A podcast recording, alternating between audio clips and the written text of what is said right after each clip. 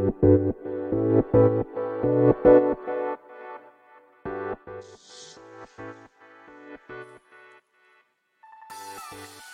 い、始まりました。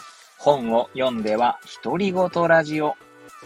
私、変な髪型をしたポンコツ薬剤師こと町田和俊でございます。はい、というわけでですね、今日も読んだんだか。読んでいないんだか、積んだんだか。積んでいないんだか。といった本たちの中からですね、一冊紹介して、ゆるーりと語っていきたいと思います。本日お届けいたします本は、絵本ですね。タイトルは、しんと静かな本。こちら、えー、デボラ・アンダーウッド、えー、作かな、ちょっと待ってくださいね。暗くて読めなくてですね。ちょっと待ってください。はい。あ、文ですね。はい。そして、レナータ・リウスカ・エ、エクニ・カオリ・役という本でございます。こちらはですね、うんと、三村教育図書株式会社から2011年1月25日第一釣り発行となっております。では、いつものようにこの本と出会ったきっかけ、そして本書の内容を紹介し、最後、独り言という三部構成でいきたいと思います。はい。では、きっかけですけれども、まあ、こちらですね。もう本当に、まあ、毎度毎度で申し訳ございませんけれども、はい、図書館で借りてきた本でございます。はい。サムネイルの写真を見ていただければわかるんですが、釜石市立図書館で借りてきました。はい。で、こちらはですね、まあ、いつものように翻訳された絵本であるというところで、はい、借りてきたんですけど、まあ、次回というか、まあ、一回絵本じゃない本を挟みますが、これとですね、もう一冊、この続編に当たるんですかね。はい。この静かな本じゃないやつがあるんですよ。はい。まあ、そちらもご紹介したいと思いますが、はい。まあ、セットでね、借りてきました。はい。で、えー、まあ、あとはね、翻訳されたのが、まあ、エクニカオリさんってことで、まあ、有名なですね、えー、方ですので、まあ、それも借りるきっかけになりましたかね。はい。結構ですね、本業界は、なんかこう、なんつうんだろう。有名な作家の方、小説家というかね、方々の作品って結構あるので、まあ以前ね、紹介したやつだと、石黒健さん、俳優の石黒健さんのね、翻訳ももね、ご紹介しましたけれども、えっ、ー、と、翻訳者で選ぶっていうのも面白いかななんて思っております。はい。では、本書の内容紹介ですけれども、まあ、こちらですね、帯とかはないので、ちょっと数ページ、えー、読んでみたいと思います。静かさにはいろいろある。うち中で最初に起きた人のしんとした静かさ。ジャムサンドをひっくり返してしまった時のシーン。コマ撮りを驚かせてはいけない時の静かに、静かに。はい。こんな感じでですね。なんていうんですかね。シーンとする、えー、場面ですね。が、まあ、描写され、それに対してですね、またこの表現がですね、なんつうんだろう、素晴らしいんですよね。例えば、今読み上げたところの次のページにはこんなのありますね。もう一回ご紹介したいと思います。内緒話をしているな、思う時の気まずい静かさ。はい。この気まずい静かさ。ね、この表現。はい。あとはですね、うん、また1ページめくって、こんなのもありますね。壁に落書きしたのが見つかって、理由を聞かれたりすると、シーンとなる。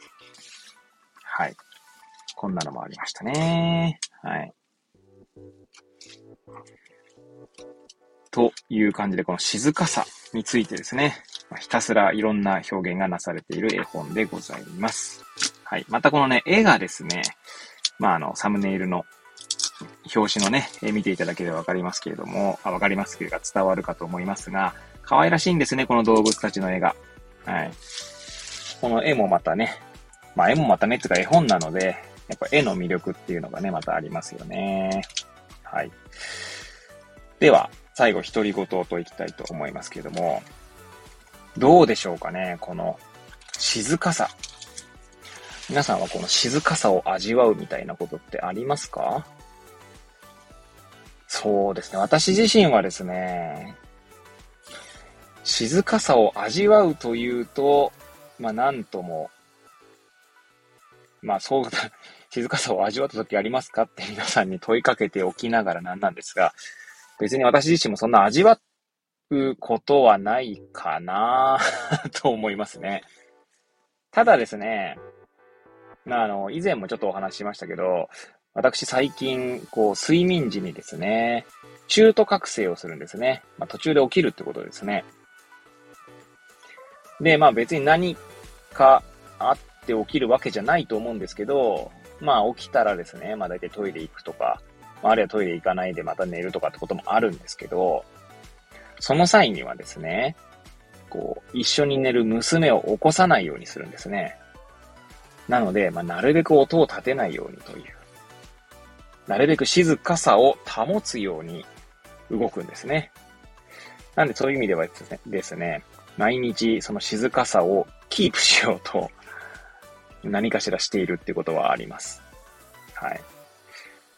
まあ、あとはですね、この、まあ、後ほどね、最後、決まり文句のように紹介しますけど、まあ、本を読んでは独り言ノートということで、毎日記事も書いてるんですが、それはですね、うんと、なんだ、娘が、まあ、隣でというか、隣の部屋で寝ている中ですね、ひたすら書いてるんですけれども、まあ、タイプ音とかもですね、まあ、なるべく音を立てないようにとは思いながら、まあ、こちらですね、30分間で一記事を書こうということで、タイマーを設定しているので、まあ、なかなかそのね、音は大きくなってしまいがちですかね。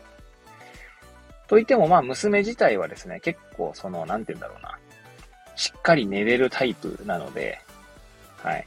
まあ、その娘が5歳なので、5歳の子がですね、そんな眠りが、なんだろう、しっかり眠れないとかあるんですか？って逆に質問されそうですけど、それはですね、うちの息子の方はですね、こう眠りに関してはですね、ちょっとこう、なんだろうな、大変さを抱えておりまして、まあそれはその脳内のですね、障害のせいなのか、はい。まあそれがちょっと何なのかはよくわかんないんですけど、なんで、なるべく起こさないようにっていう、こう、細心の注意を払うっていう意味では、まあ、息子の方がね、大変なんですけどね。はい。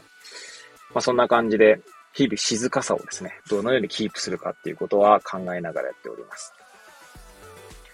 あとはですね、こう、なんていうんですかね、こう外に出て、それこそ、なんて言うんでしょうね、空を見上げるとか、そういう時にはですね、えー、そこの場所が、特に例えば車とかね、ないような、あの、車通りの少ない場所だと、本当に音がですね、こう、静かさを味わいやすいんですね。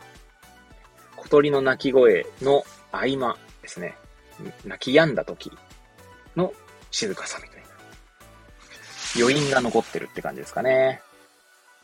ピーピーみたいな、ピーピーかどうか何でもいいんですけど、その小鳥の鳴き声がなくなった時にですね、その、小鳥の鳴き声があった時のギャップでですね、なおのこと静かさをですね、味わうことができるなぁなんて思っております。はい。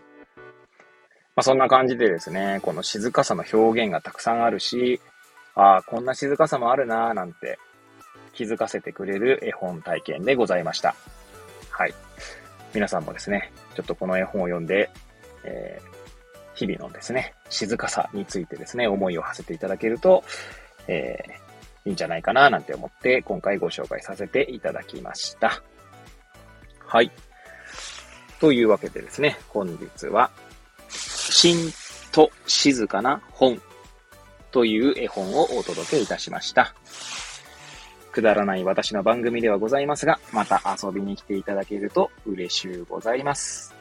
そして、そして、え先ほどですね、えー、紹介しましたけれども、ノートの方にですね、毎日記事を投稿しております。本を読んでは独り言ノートということでですね、はい。えー、まあ、駄文をですね、毎日書いておりますので、もしお時間よろしければですね、そちらの方も遊びに来ていただけると嬉しゅうございます。それでは、また次回お会いいたしましょう。ごきげんよう。